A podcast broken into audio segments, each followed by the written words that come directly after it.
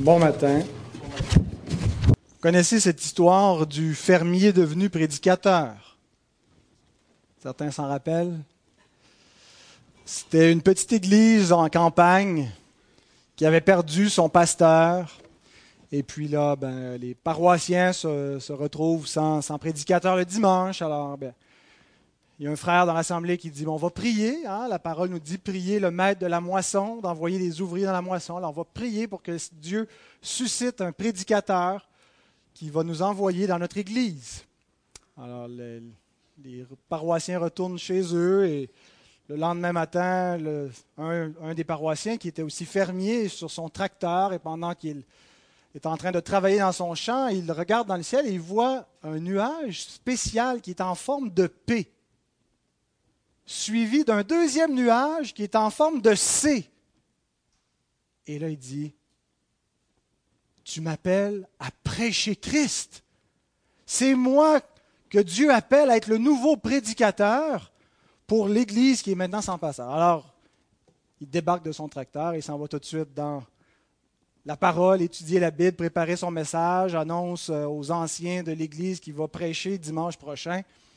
Et il arrive le dimanche avec son message, avec la conviction que Dieu l'a appelé à prêcher Christ, et il prêche un horrible message. Ben, horrible dans le sens qu'il était plate, ennuyeux, que les gens n'arrivaient pas à se concentrer, que ça n'avait ni queue ni tête. Et donc, il ne reçoit pas beaucoup, beaucoup d'encouragement, mais il a l'appel, il est convaincu donc que Dieu l'appelle à prêcher Christ écrit dans le ciel. Alors, il se remet au travail la semaine suivante pour préparer encore un message et apporte un message aussi mauvais que celui de la semaine d'avant. Et donc, après plusieurs semaines comme ça, les, paroissiens, et ça se peut pas que Dieu l'ait appelé à prêcher Christ parmi nous. Il n'y a aucun don pour prêcher la parole et ça n'a pas de bon sens. Il va vider l'Église si on le laisse aller comme ça. Et là, il y a une dame qui va le voir à la, à la fin d'un de ses messages et qui lui dit Frère, êtes-vous certain que Dieu n'essayait pas plutôt de vous dire plante des carottes Alors nous interprétons souvent la providence comme des signes de la volonté de Dieu. Nous voulons faire la volonté de Dieu et nous cherchons la volonté de Dieu et nous lisons les présages dans le ciel ou dans les circonstances de notre vie et nous est arrivé, cette histoire est un peu farfelue, mais elle montre parfois une tendance qui est farfelue comme ça dans notre vie où on voit des signes où il n'y en a pas vraiment et où on pense comprendre la volonté de Dieu pour notre vie. Eh bien, euh, on va s'intéresser ce matin euh, principalement à cette question de la volonté de Dieu. Parce que nous prions que ta volonté soit faite sur la terre comme au ciel. Nous prions pour que la volonté de Dieu soit faite dans notre vie. Nous voulons connaître sa volonté. Euh, donc, ce sera aujourd'hui la troisième et la quatrième pétition aussi, notre pain quotidien. Donne-nous notre pain de ce jour qui feront l'objet de notre écoute de notre étude de ce matin. Je vous invite à vous lever pour la lecture de la parole de Dieu. Matthieu 6, 9 à 15, on va relire la prière du Notre Père au complet.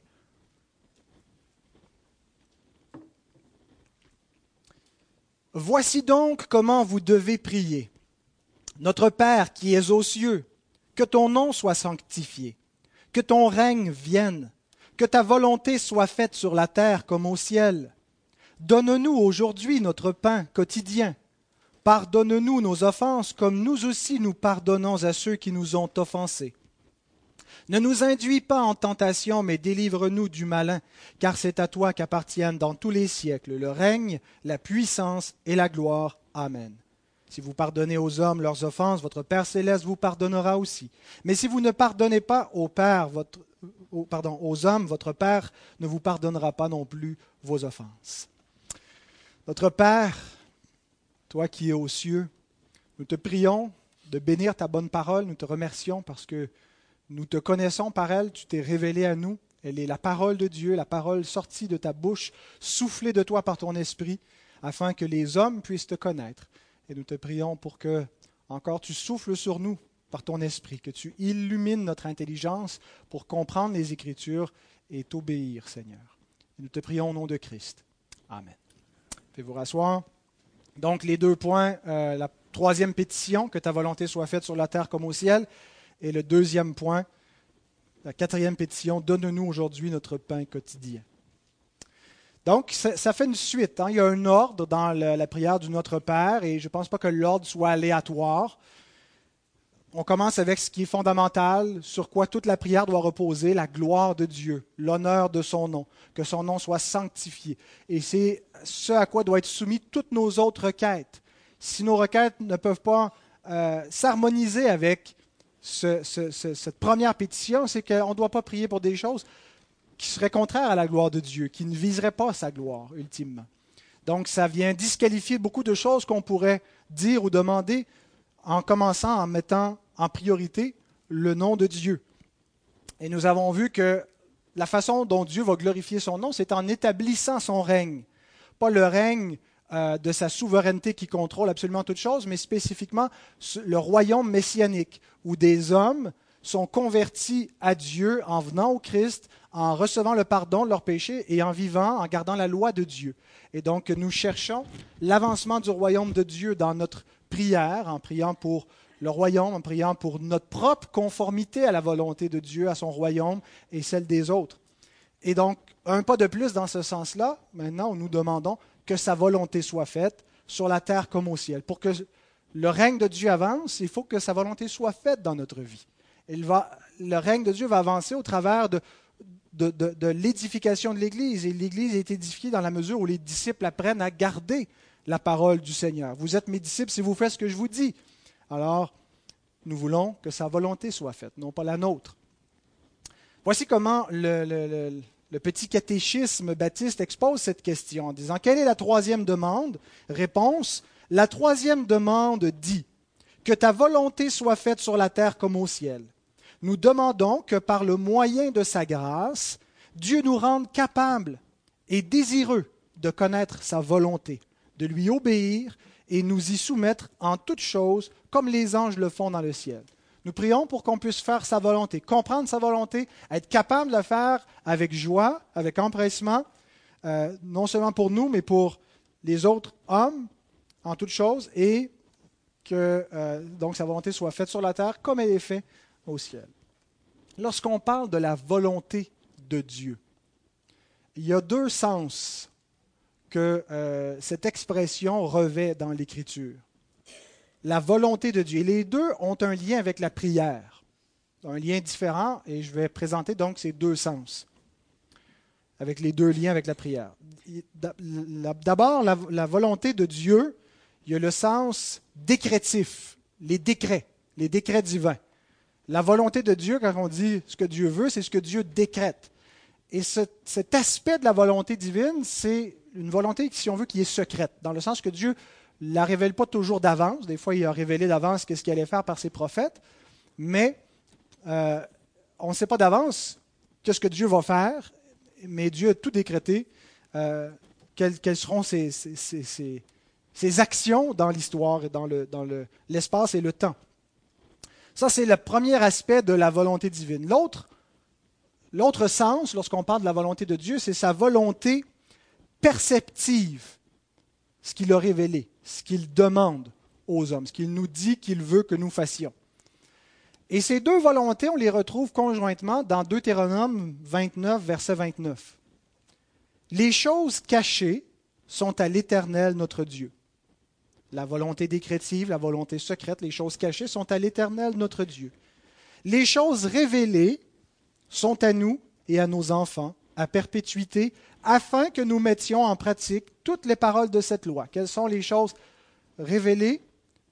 Les paroles de cette loi, la parole de Dieu qui nous révèle pour qu'on la mette en pratique.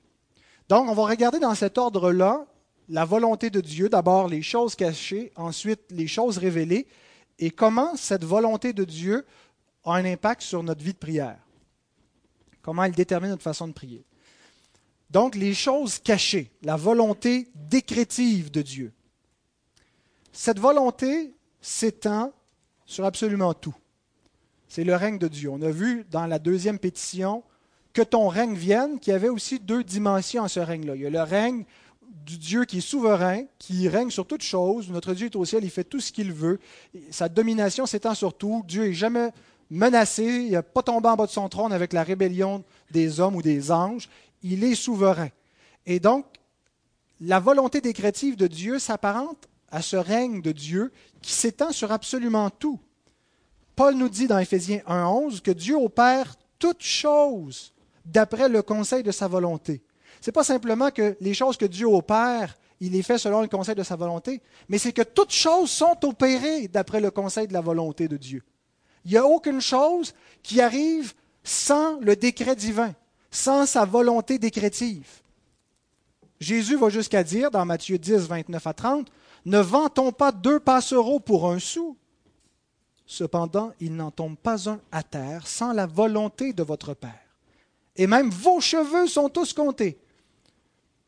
Ce n'est pas juste une façon de parler. Jésus affirme la doctrine, la réalité du décret divin. La volonté de Dieu s'exprime, il ne tombe pas un moineau par terre et il ne tombe pas un cheveu de notre tête sans la volonté de Dieu. Son règne s'étend sur absolument tout. Immédiatement, lorsqu'on affirme ça, notre façon de raisonner s'objecte en disant mais ça, fait Dieu l'auteur du mal. Ça fait en sorte qu'on est, n'y a plus de liberté. On est dans un fatalisme. Euh, tout ce qui arrive est prévu et décrété d'avance par Dieu. Et, donc, euh, euh, ça, ça, nous donne l'impression que c'est contraire à la fois ce que l'Écriture enseigne et contraire à la raison.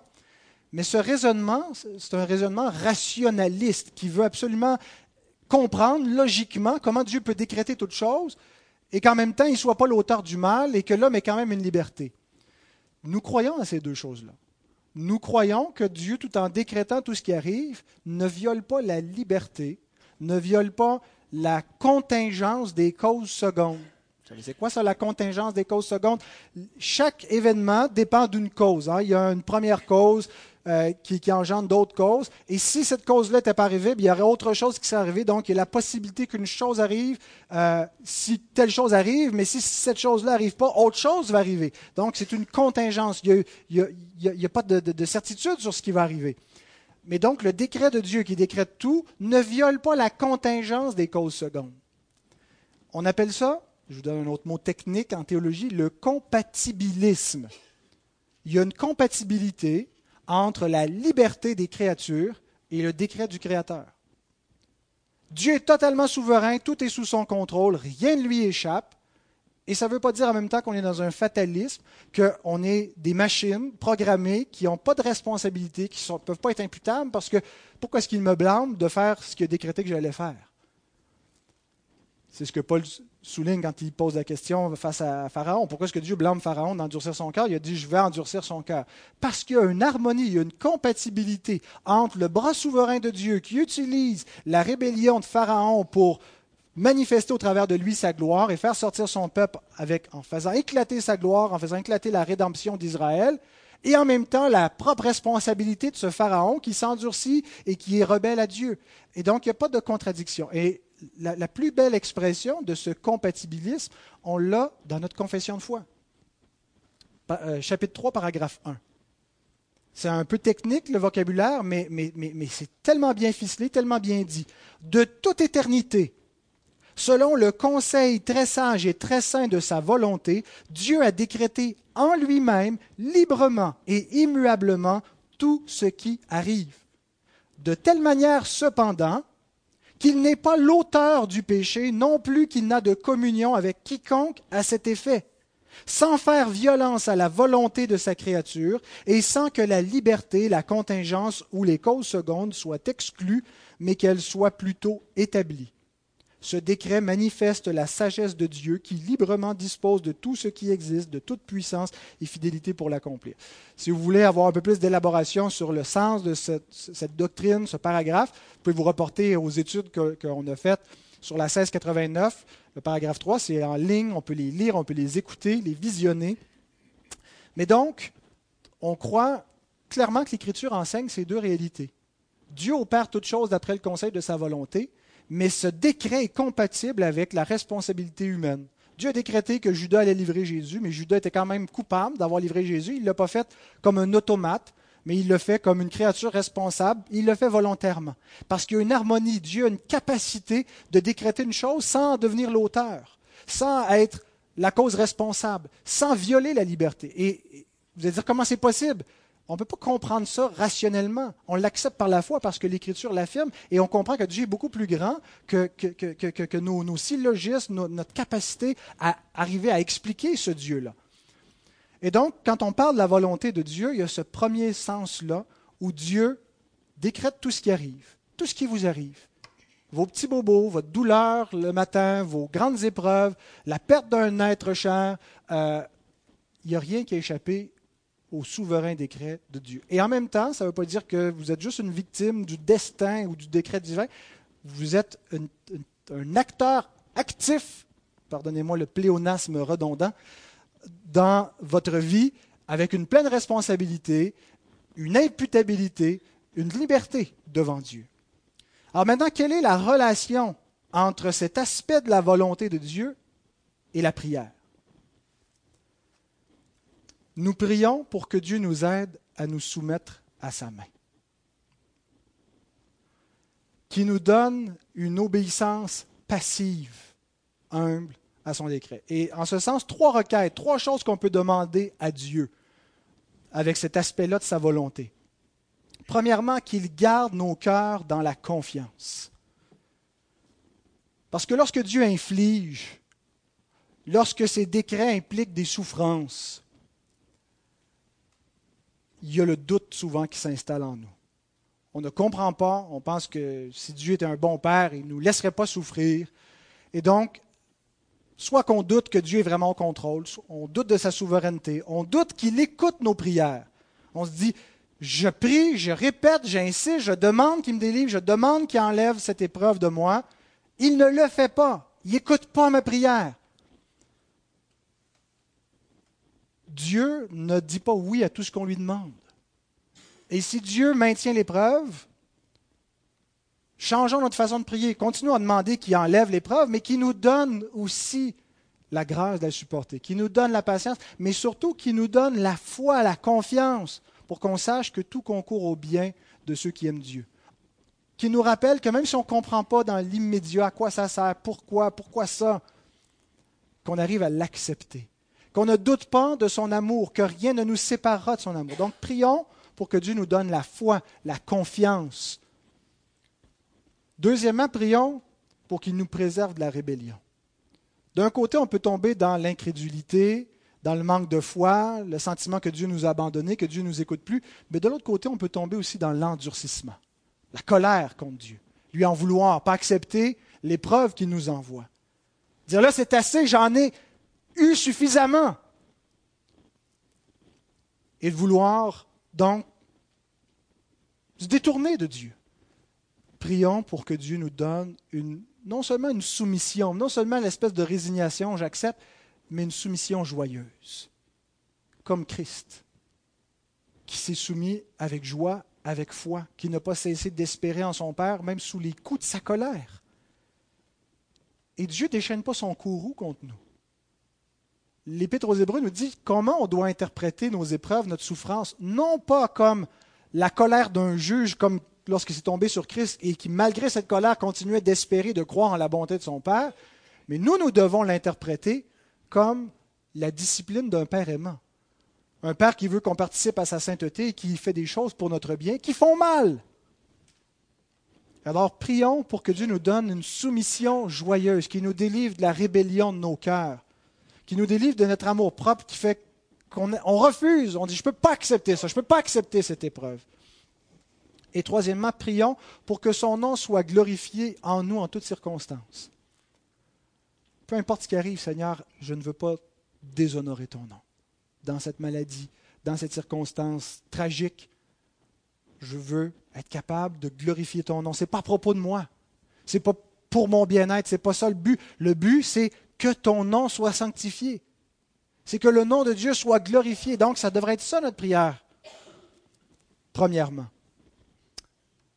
Et non seulement Jésus nous enseigne à prier ainsi, que ta volonté soit faite, mais il nous montre l'exemple. En priant lui-même, un peu plus loin dans Matthieu, Matthieu 26, verset 39. Puis, ayant fait quelques pas en avant, il se jeta sur sa face et pria ainsi. Mon Père, s'il est possible que cette coupe s'éloigne de moi, toutefois non pas ce que je veux, mais ce que tu veux. Alors Jésus ne nous donne pas juste de la théorie. Il nous montre, il le fait lui-même. Et Jésus a dit, si quelqu'un veut venir après moi, qu'il renonce à lui-même, qu'il se charge de sa croix et qu'il me suive. C'est ça que nous prions. En disant que ta volonté soit faite, c'est je veux te suivre, je veux me charger de ma croix, je veux être capable de renoncer à moi-même. Mais je suis faible, j'ai mon péché qui, qui, qui bouille en dedans. Viens mon secours. Maintenant, le deuxième aspect de la volonté de Dieu, c'est les choses révélées. Dieu nous révèle ce qu'il veut. Il nous dit ce qui attend de nous. Sa volonté est révélée dans les Écritures. Tournez dans la première épître de Paul aux Thessaloniciens. «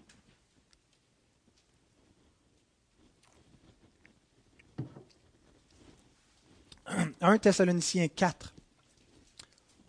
à partir du verset 3 jusqu'à vers la fin du chapitre, on ne va pas lire au complet, au moins jusqu'à jusqu'à 12, 12, 13, Paul exprime mais je vais arrêter à 8. Euh, il nous dit ce que Dieu veut, finalement la volonté de Dieu, ce que Dieu veut, qu'est-ce que Dieu veut de notre vie, c'est notre sanctification. C'est que vous vous absteniez de la débauche, c'est que chacun de vous sache posséder son corps dans la sainteté et l'honnêteté, la maîtrise de soi, sans vous livrer à une convoitise passionnée comme font les païens qui ne connaissent pas Dieu c'est que personne n'use envers son frère de fraude et de cupidité dans les affaires, parce que le Seigneur tire vengeance de toutes ces choses, comme nous vous l'avons déjà dit et attesté. Car Dieu ne nous a pas appelés à l'impureté, mais à la sanctification. Celui donc qui rejette ses préceptes ne rejette pas un homme, mais Dieu qui vous a aussi donné son Saint-Esprit. Donc Dieu veut qu'on soit sanctifié, puis il ne nous laisse pas tout seul pour faire le travail, pour nous auto-sanctifier. Il nous a donné son Saint-Esprit. Et, ce que Paul nous décrit ici, ce n'est pas exhaustif, c'est une liste suggestive de ce que c'est la sanctification. C'est de devenir conforme à la sainteté de Dieu, à l'amour de Dieu, à l'amour de Christ, aimer son prochain, renoncer à soi-même, mettre en pratique les commandements de Dieu. On cherche, quand on pense à la volonté de Dieu, que la, spiritualité, quelqu'un qui est très spirituel, c'est quelqu'un qui a une espèce d'intuition très très forte et qui, qui ressent les choses que Dieu veut. Mais en réalité, quelqu'un qui est très spirituel, c'est quelqu'un qui est très obéissant. C'est quelqu'un qui comprend la volonté de Dieu telle que révélée dans la parole et qui la met en pratique. Et ne pensez pas que c'est quelque chose qui est si simple parce que c'est écrit noir sur blanc. Et dans ce sens-là, euh, nous devons apprendre à prier pour que sa volonté soit faite sur la terre comme au ciel. Ce que Jésus ajoute ici, c'est que le ciel, c'est le standard. On ne dit pas, Seigneur, fais en sorte que je puisse atteindre 80% de ta volonté. Notre standard, c'est le ciel qui nous a été déjà présenté ici comme la perfection. Soyez donc parfaits comme votre Père céleste est parfait. Euh, ne jure pas par le ciel parce que c'est le trône de Dieu. Donc le ciel nous rappelle, même si dans, d'autres passages, les lieux célestes, on voit les, principautés, les puissances des ténèbres qui sont actifs dans les lieux célestes, mais il y a le, sens ici du ciel, c'est plutôt là où il n'y a pas le péché, là où il y a la sainteté parfaite de Dieu. Et c'est le standard vers lequel nous tentons de nous conformer. On n'aura jamais fini, on a toute la vie pour travailler et on attend la glorification où on va atteindre l'incorruptibilité. Mais c'est vers rien de moins que longtemps pour l'instant. On ne se dit pas, ben, je me satisfais de... Euh, j'ai pas mal d'affaires qui sont en ordre dans ma vie, il y a ce, côté-là, mais on est encore dans la est encore pécheur, donc je laisse ça de côté. De toute façon, on n'est pas sauvé en devenant saint. Non, l'enfant de Dieu désire que la volonté de son Père soit faite dans sa vie parfaitement comme le standard céleste. Donc voici quatre requêtes pour prier avec ce sens-là de la volonté de Dieu. Premièrement, nous prions pour que nous discernions et que nous comprenions la volonté de Dieu dans la Bible. Ce n'est pas aussi simple que ce n'est pas parce que c'est écrit dans la parole que tout le monde va arriver à la comprendre. Romains 12, 2 nous dit Ne vous conformez pas au siècle présent, mais soyez transformés par le renouvellement de l'intelligence, afin que vous discerniez quelle est la volonté de Dieu, ce qui est bon, agréable et parfait. Est-ce que vous pourriez confirmer que dans votre vie, vous avez eu une croissance dans votre compréhension de la volonté de Dieu? Que vous n'avez pas tout compris le jour où vous êtes devenu chrétien, ni la première année où vous êtes devenu chrétien. Hein, que la marche avec Dieu, on discerne de plus en plus sa volonté, pas par des moyens mystiques étranges, par les moyens de grâce ordinaire, comme comprendre sa parole, comme l'exposition fidèle de sa parole en assemblée, comme la méditation personnelle, privée de sa parole, régulière, où on ne cherche pas juste à lire pour lire, mais lire pour comprendre la volonté de Dieu, comprendre son plan, comprendre sa volonté globale pour savoir comment placer notre vie spécifiquement dans ce cadre-là. Donc, ne pensons pas que c'est une platitude, c'est quelque chose qui est fait vite fait. Je vais lire les dix commandements, je vais comprendre la volonté de Dieu, il n'y a pas de challenge là. Même les dix commandements, on ne cesse d'en comprendre la profondeur et de voir surtout, à la lumière de, la parole de Dieu, ce qui est encore noir dans notre vie. Hein, le péché qui est là et où on transgresse encore ces dix commandements qui nous montre comment aimer Dieu et comment aimer notre prochain. Donc, prions pour que Dieu nous aide à discerner et à comprendre sa volonté telle qu'elle est révélée dans la Bible, pour qu'on ne stagne pas dans notre compréhension. Mais ce n'est pas tout de comprendre la volonté, il faut être capable de la mettre en pratique. Donc on doit prier, deuxièmement, pour que Dieu nous donne le courage. Parce que des fois, c'est du courage qui nous manque. L'obéissance à Dieu vient parfois avec un coût, une facture à payer. Et on n'a pas le goût, on n'a pas le courage, on n'ose pas mettre des choses en règle, ça ferait trop de vagues. On manque de volonté, on n'a pas le désir, on n'a pas envie. Dieu nous montre notre péché, on prie que ta volonté soit faite, bien obéissons. Et vous savez, la conscience, c'est un peu comme un élastique, un élastique de caoutchouc. On l'étire, il revient, mais si on l'étire et on maintient l'attention trop longtemps, qu'est-ce qui arrive? Il ne revient plus. Hein? Il a perdu de, sa tension. Si on veut abuser de notre conscience et refuser à point levé d'obéir à Dieu lorsqu'il nous montre ce qu'il attend de nous, notre conscience perd de, son efficacité pour nous ramener. Prions pour que Dieu nous donne cette volonté, ce premier amour, ce zèle, ce désir de lui obéir, la crainte de son nom. Troisièmement, nous prions pour l'obéissance des autres. On prie pour l'obéissance de l'Église. En général, c'est une requête qu'on remet occasionnellement dans nos listes de prières. On prie pour les églises dans la province. La pression de la société, de la culture ambiante sur l'Église qui, vient, qui s'insère de l'intérieur pour amener les églises dans d'autres directions. Et, et parfois, la culture du monde a prévalu. Il y a des églises qui ont apostasié, qui ont abandonné la parole de Dieu, qui ont abandonné l'Évangile. Prions pour que sa volonté soit faite dans l'Église, pour que l'Église demeure fidèle à Dieu, demeure fidèle à tout son conseil. Pour nos frères et nos sœurs, lorsqu'on sait qu'ils sont dans une tentation, quand on sait qu'il y, a des bien-aimés, qu'il y, a des choses avec lesquelles ils luttent, il y a des choses qui ne sont pas en règle dans leur vie, on prie pourquoi? Pas juste pour leur bien-être qui est le pain quotidien, mais pour qu'ils aient aussi l'obéissance envers Dieu. Pour nos enfants. On prie pas seulement pour leur protection, mais on prie pour qu'ils obéissent à Dieu, pour qu'ils aient ce cœur nouveau, ce cœur circoncis qui désire lui obéir, que Dieu leur donne le vouloir et le faire. Et quatrièmement, lorsqu'on n'a pas, pour les choses pour lesquelles il n'y a pas un commandement spécifique, nous prions pour la sagesse dans nos choix, dans nos relations. Des fois, ce n'est pas, clair ce qu'on doit faire dans une situation donnée. Comment on va euh, intervenir, quelle décision on va prendre? Euh, quand, vient deux options devant nous, euh, pour une carrière, le choix d'un déménagement, peu importe, il n'y a pas un commandement qui nous dit quoi faire. Alors on prie que Dieu nous donne de la sagesse pour honorer tous les principes de sa parole, pour être gardés de notre propre cœur, de nos propres convoitises, pour qu'on puisse faire sa volonté. Le puritain Thomas Watson résume l'essence de la troisième pétition en disant ceci. Nous prions pour deux choses. Un, pour une obéissance active afin que nous puissions faire activement la volonté de Dieu dans tout ce qu'il commande.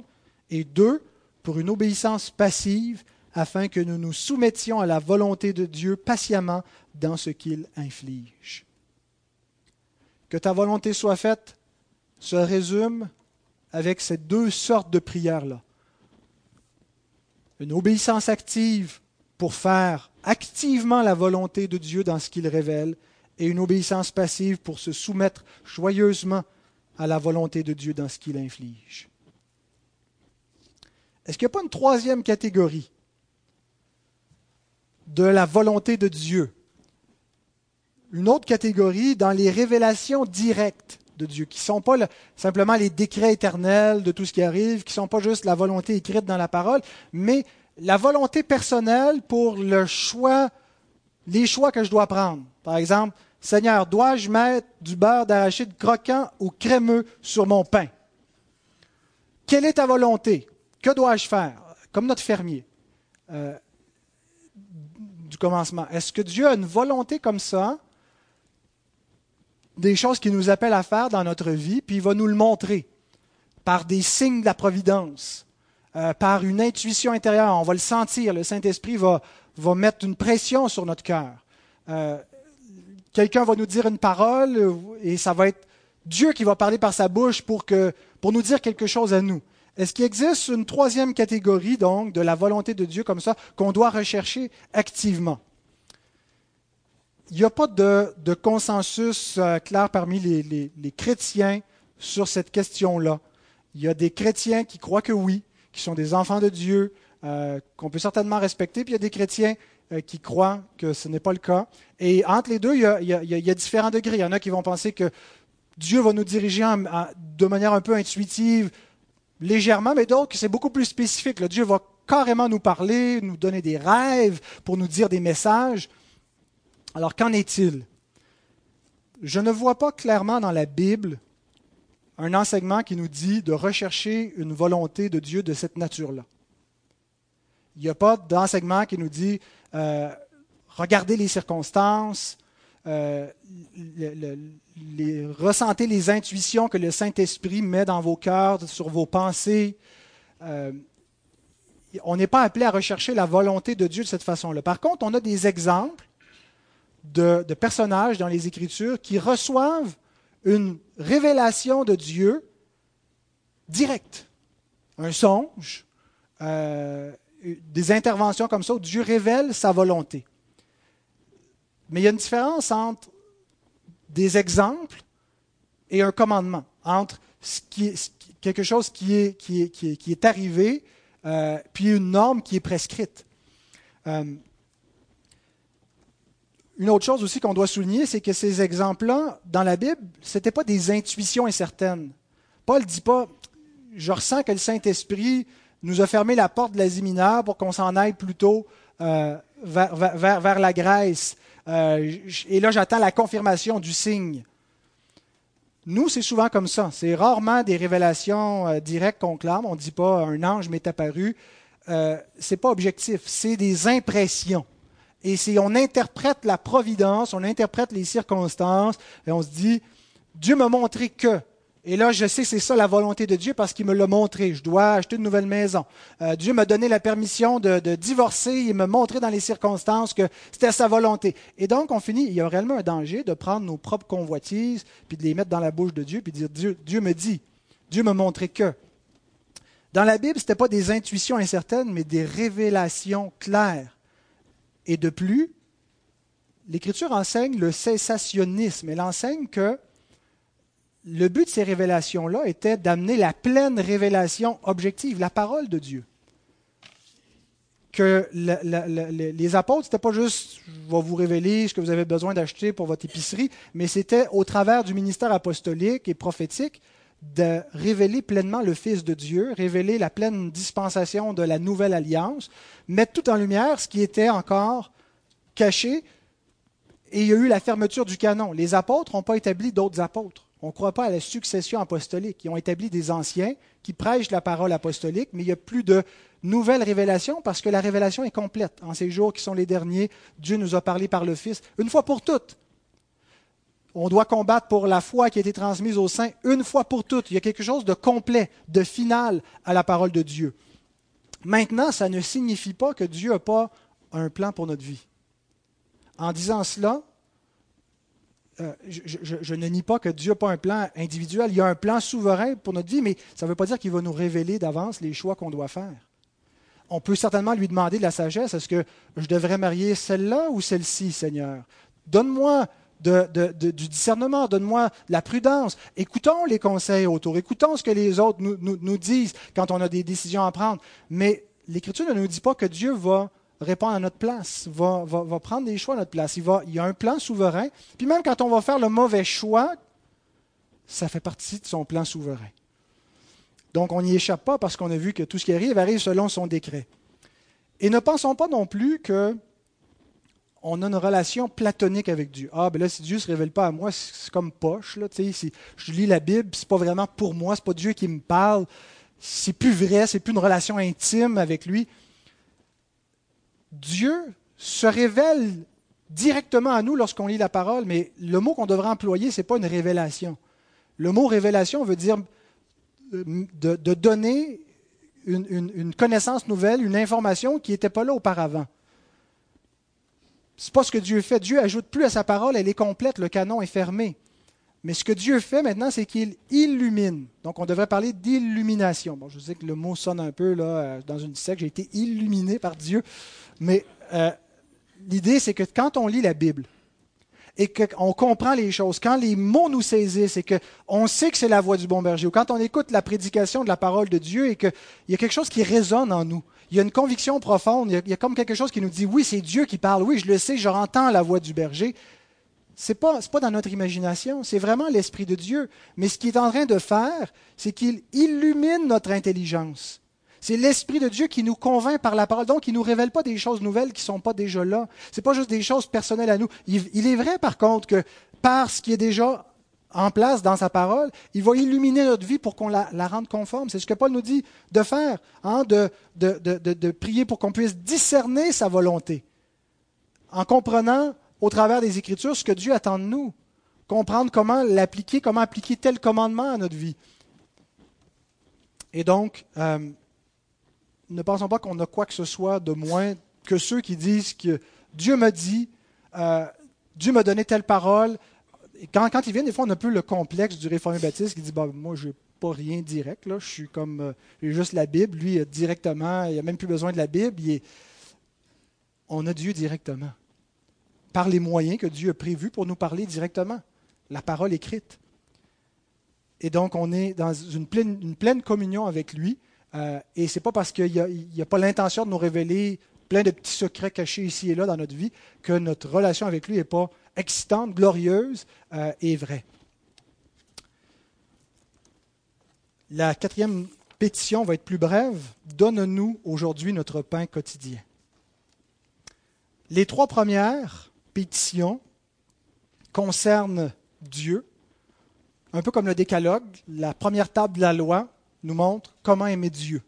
La deuxième table de la loi nous montre comment aimer notre prochain. Bon, maintenant qu'on a vu les, pétitions qui concernent Dieu, que ton nom soit sanctifié, que ton règne vienne, que ta volonté soit faite, on passe maintenant à nous. Alors, voyez où on, où on doit arriver? Commençons pas avec. On vient trop souvent préoccupé, centré sur notre nombril.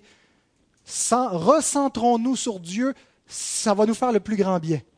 Essayons pas d'instrumentaliser Dieu pour qu'il se sente sur nous, avec nous. On pense que si Dieu pleure avec nous sur nos bobos, on va être plus heureux. Détournons-nous de nous-mêmes, recentrons-nous sur Dieu, c'est ce qu'on a besoin. Mettons-nous au diapason de sa volonté.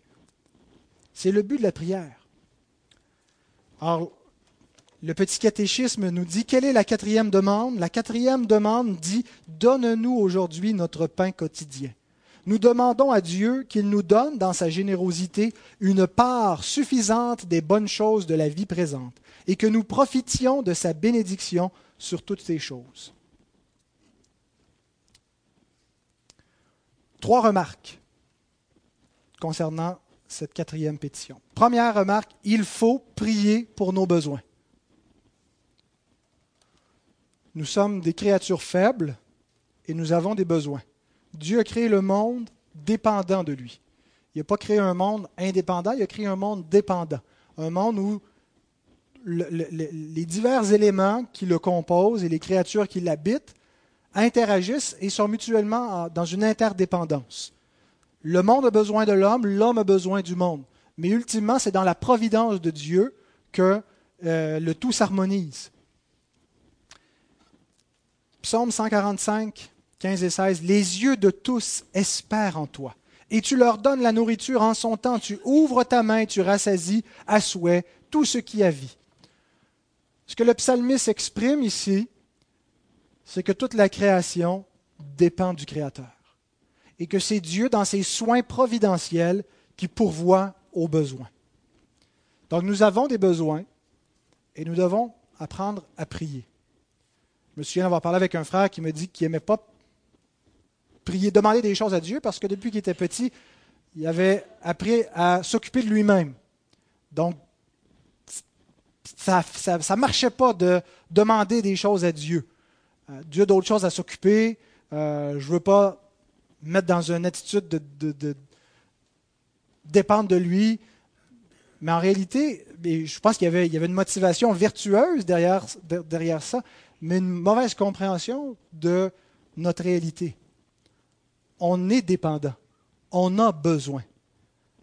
Et Dieu veut que nous cherchions par lui la satisfaction de nos besoins. Il va, il va répondre à nos besoins au travers des moyens qu'il a prévus. Il nous a donné le besoin de manger. Il ne va pas simplement remplir notre estomac, mais Dieu, dans sa providence, va pourvoir à notre besoin. C'est lui qui va pourvoir, avec les moyens qu'il a prévus à cette fin. Le pain représente les besoins, le, nécessaire pour le corps et pour l'âme. Ce n'est pas juste prier pour la nourriture, juste prier pour une tranche de pain, mais c'est prier pour tout ce que notre corps a besoin, tout ce que notre âme a besoin. Tout ça est symbolisé dans le pain qui est comme un peu l'aliment de base dans la, diète de l'époque. Euh, mais donc tout ce que notre corps et notre âme ont besoin. Pas seulement la nourriture, mais tous les soins, tout le, secours que notre âme a besoin. Nous devons apprendre à prier euh, donc pour nos besoins et voici quatre raisons. Premièrement, pour être délivré de nos convoitises. Ne me donne ni pauvreté ni richesse. Proverbe 38. Accorde-moi le pain qui m'est nécessaire. Le pain représente ce qui est nécessaire, non pas tout ce qu'on peut convoiter. Et Dieu n'est pas cheap. Il ne veut pas juste qu'on vive de pain sec et d'eau. Euh, le pain est plutôt symbole d'abondance. Euh, et, on peut souhaiter vivre dans l'abondance parce que c'est ce que Dieu nous donne. Il nous donne tout avec abondance pour que nous en jouissions, pas pour qu'on se sente coupable de l'avoir. Euh, donc, ce n'est pas simplement dire tant que j'ai de quoi vivre, couvrir mes besoins vitaux, c'est ce que je suis appelé à rechercher. Je suis appelé à rechercher le nécessaire, et le nécessaire implique plus que simplement les besoins vitaux, mais de vivre une vie dans l'abondance de des provisions divines. Mais en priant pour cela, ça nous amène à combattre nos convoitises, parce qu'on soupire après beaucoup plus que le nécessaire. On, en veut plus, nos cœurs ont des désirs mauvais, et quand on se, discipline à prier pour nos besoins, bien, euh, on, évite, on ne peut, pas, prier devant Dieu pour des, convoitises. On les convoite, on les garde secrètes dans nos cœurs, on les entretient, mais d'arriver de les exposer, vous savez ce qui arrive, ben, elles, s'éteignent. Quand on a une convoitise dans notre cœur, un désir qu'on sait qui est policite, si on le met devant Dieu, on ne va pas lui demander qu'il le satisfait, on va lui demander qu'il nous en délivre. Et donc, prier pour nos besoins nous délivre de la convoitise. Ne vous livrez pas à l'amour de l'argent, nous dit l'Épître aux Hébreux, chapitre 13, verset 15. Contentez-vous de ce que vous avez, car Dieu lui-même a dit, je ne te délaisserai point et je ne t'abandonnerai point. Prier pour notre pain quotidien, c'est en même temps prier pour le contentement. Le mot, je sais qu'il y a une connotation péjorative. Ah, on vit pour un petit pain, on va me contenter. le contentement, c'est la satisfaction, c'est la gratitude, c'est la reconnaissance de ce qu'on a. C'est être satisfait, être heureux. Et donc, c'est la deuxième raison, dépendre de Dieu, prier pour notre pain quotidien nous amène à la reconnaissance. On veut être délivré de l'ingratitude. Y a-t-il quelque chose de plus frustrant qu'un enfant qui est gâté puis qui n'est pas content parce que la bébelle n'est pas de la bonne couleur ou il n'y en a pas assez, il en veut plus? Hein, comme parents, on est frustré quand nos enfants ont cette attitude-là. On veut qu'ils soient reconnaissants, qu'ils ont de la gratitude. Tu les amènes chez McDonald's, puis là, ils te font une crise dans le McDonald's, ils se chicanent entre eux. Là, tu te dis, là, là, vous ne comprenez pas. Là. On n'est vraiment pas obligé d'être ici. Je ne suis pas obligé de dépenser 30, 40 piastres pour vous sortir. Non, je ne suis pas si pire que ça. Deutéronome 8, 10 nous dit Lorsque tu mangeras et te rassasiras, tu béniras l'Éternel ton Dieu pour le bon pays qu'il t'a donné. Quand on dit Donne-nous notre pain quotidien, en même temps, en fait, on, on le remercie pour le pain quotidien. Quand on s'assoit à table devant un repas, on n'est pas en train de dire à Dieu Donne-nous, euh, il est là le repas. Mais on lui, on lui rend grâce parce qu'on sait que c'est lui qui a pourvu. Et donc, dépendre de Dieu, prier pour nos besoins, nous amène à avoir de la reconnaissance. Troisième raison, prier pour nos besoins nous délivre des inquiétudes et nous garde dans la paix. On s'inquiète. De quoi nous serons vêtus De quoi, de quoi mangerons-nous? Est-ce que je vais avoir assez d'argent pour payer mon hypothèque? Est-ce que mes dettes vont me faire écrouler? Philippiens 4, 6 et 7. Ne vous inquiétez de rien. Mais en toute chose, faites connaître vos besoins à Dieu par des prières et des supplications avec des actions de grâce. Et, voici ce qui va se passer, la paix de Dieu, qui surpasse toute intelligence, gardera vos cœurs et vos pensées en Jésus-Christ. Ne pensons pas que c'est comme une formule magique. Là, j'ai prié, je suis encore inquiet, ça n'a pas marché. On parle ici d'une vie de prière. On parle ici de quelqu'un qui a discipliné son cœur, qui est habitué à à dépendre de Dieu, puis à faire connaître ses besoins, puis à marcher avec Dieu au quotidien, puis à compter sur lui, puis à le remercier quand il voit sa providence. Son cœur est tranquille.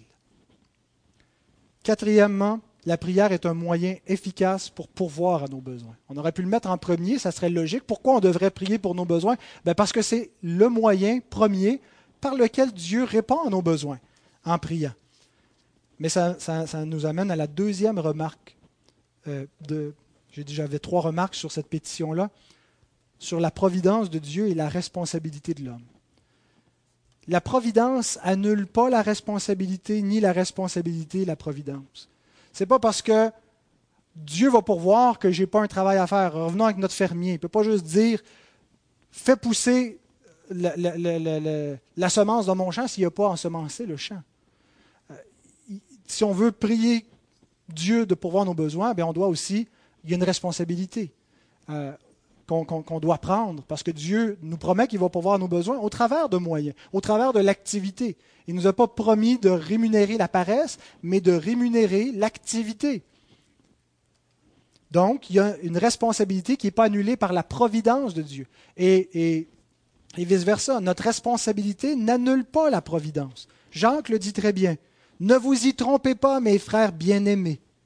Toute grâce excellente et tout don parfait descendent d'en haut du Père des Lumières, chez lequel il n'y a ni changement ni ombre de variation.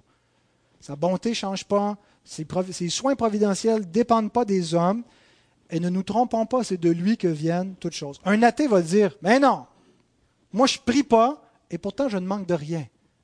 Donc il n'y a aucun lien entre le fait que Dieu pourvoit, puis tout est une mécanique bien ordinaire. Tu sèmes, tu moissonnes, Dieu n'a rien à voir avec ça. Et c'est pour ça que Jacques nous dit, ne vous y trompez pas. C'est notre logique humaine. C'est comme ça qu'on a tendance à penser. Hein, comme Bart Simpson, quand il est demandé de faire la prière euh, au repas. Oh Dieu, on te remercie pour rien de tout ce qui est sur la table parce qu'on a payé pour tout ce qu'on mange. C'est le rationalisme humain qui nous tend à penser comme ça. Et Jacques nous dit, ne vous y trompez pas. N'ayez pas cette logique-là. C'est la logique des inconvertis. Regardez ce que Dieu dit à son peuple inconverti, une partie de son peuple inconverti dans Osée. J'ai trouvé ça tellement intéressant, ce, verset-là. Chapitre 2, verset 8. Votre mère, Israël, qui est devenu infidèle, idolâtre, n'a pas reconnu que c'était moi qui lui donnais le blé, le mou et l'huile, et on l'a consacré au service, et l'on a consacré au service de Baal l'argent et l'or que je lui prodiguais. L'athée dit, c'est pas Dieu qui pourvoit, c'est moi qui travaille. Et Dieu dit, tu te rends pas compte que tu mets au service des idoles ce que moi je te donne. Dieu pourvoit même pour les méchants. Il fait pleuvoir sur les justes, sur les injustes, fait lever son soleil. Il rassasie, Paul va dire ça, aux païens en Actes 14, 17.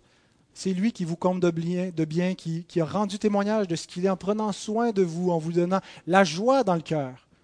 Mais vous ne le connaissez pas. Alors reconnaissons que c'est lui qui donne le travail et son fruit. Oui, on a travaillé, oui, on a payé pour tout ce qu'on mange, mais Dieu nous a donné le travail. Dieu a rendu prospère l'économie de notre pays. Et, il y a des lois naturelles qui expliquent, mais il y a une cause première qui est causée par rien d'autre, qui est la providence divine. Donc, prions et travaillons avec confiance et rassasions-nous avec reconnaissance.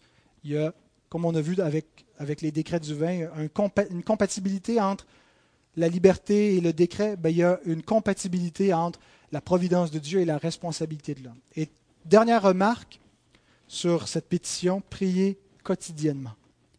Donne-nous aujourd'hui notre pain nécessaire pour aujourd'hui. Notre pain de ce jour, le mot, en fait, on ne le retrouve pas euh, tellement dans la littérature. Certains considèrent que c'est peut-être les évangélistes qui l'ont comme euh, adapté, inventé, mais, mais, la racine a vraiment le sens de une nécessité quotidienne. Donne-nous aujourd'hui le pain nécessaire pour aujourd'hui. Et donc, il y a une insistance sur aujourd'hui. Et ça, c'est le rythme de notre piété, c'est le rythme de la prière, c'est le rythme de notre dépendance à Dieu quotidien. On ne peut pas juste puncher la carte de la prière au début du mois et dire c'est fait. C'est correct d'avoir des rendez-vous hebdomadaires, mensuels, on en a, nous. Chaque semaine, on vient prier pour, les besoins de l'Église. Ça ne veut pas dire qu'on ne prie pas les autres jours de la semaine. On commence le mois en prière, ça ne veut pas dire qu'on ne prie pas les autres jours du mois. Mais donc, le rythme de dépendance. Dieu a donné un cycle. La terre prend 24 heures pour faire le tour sur elle-même. On va dormir au travers de, cela et on recommence un jour quotidien. Et, et, plus tard, Jésus reprend cette notion de dépendance quotidienne. À chaque jour suffit sa peine. Euh, d'apprendre donc à marcher avec Dieu un jour à la fois et de dépendre de lui chaque jour.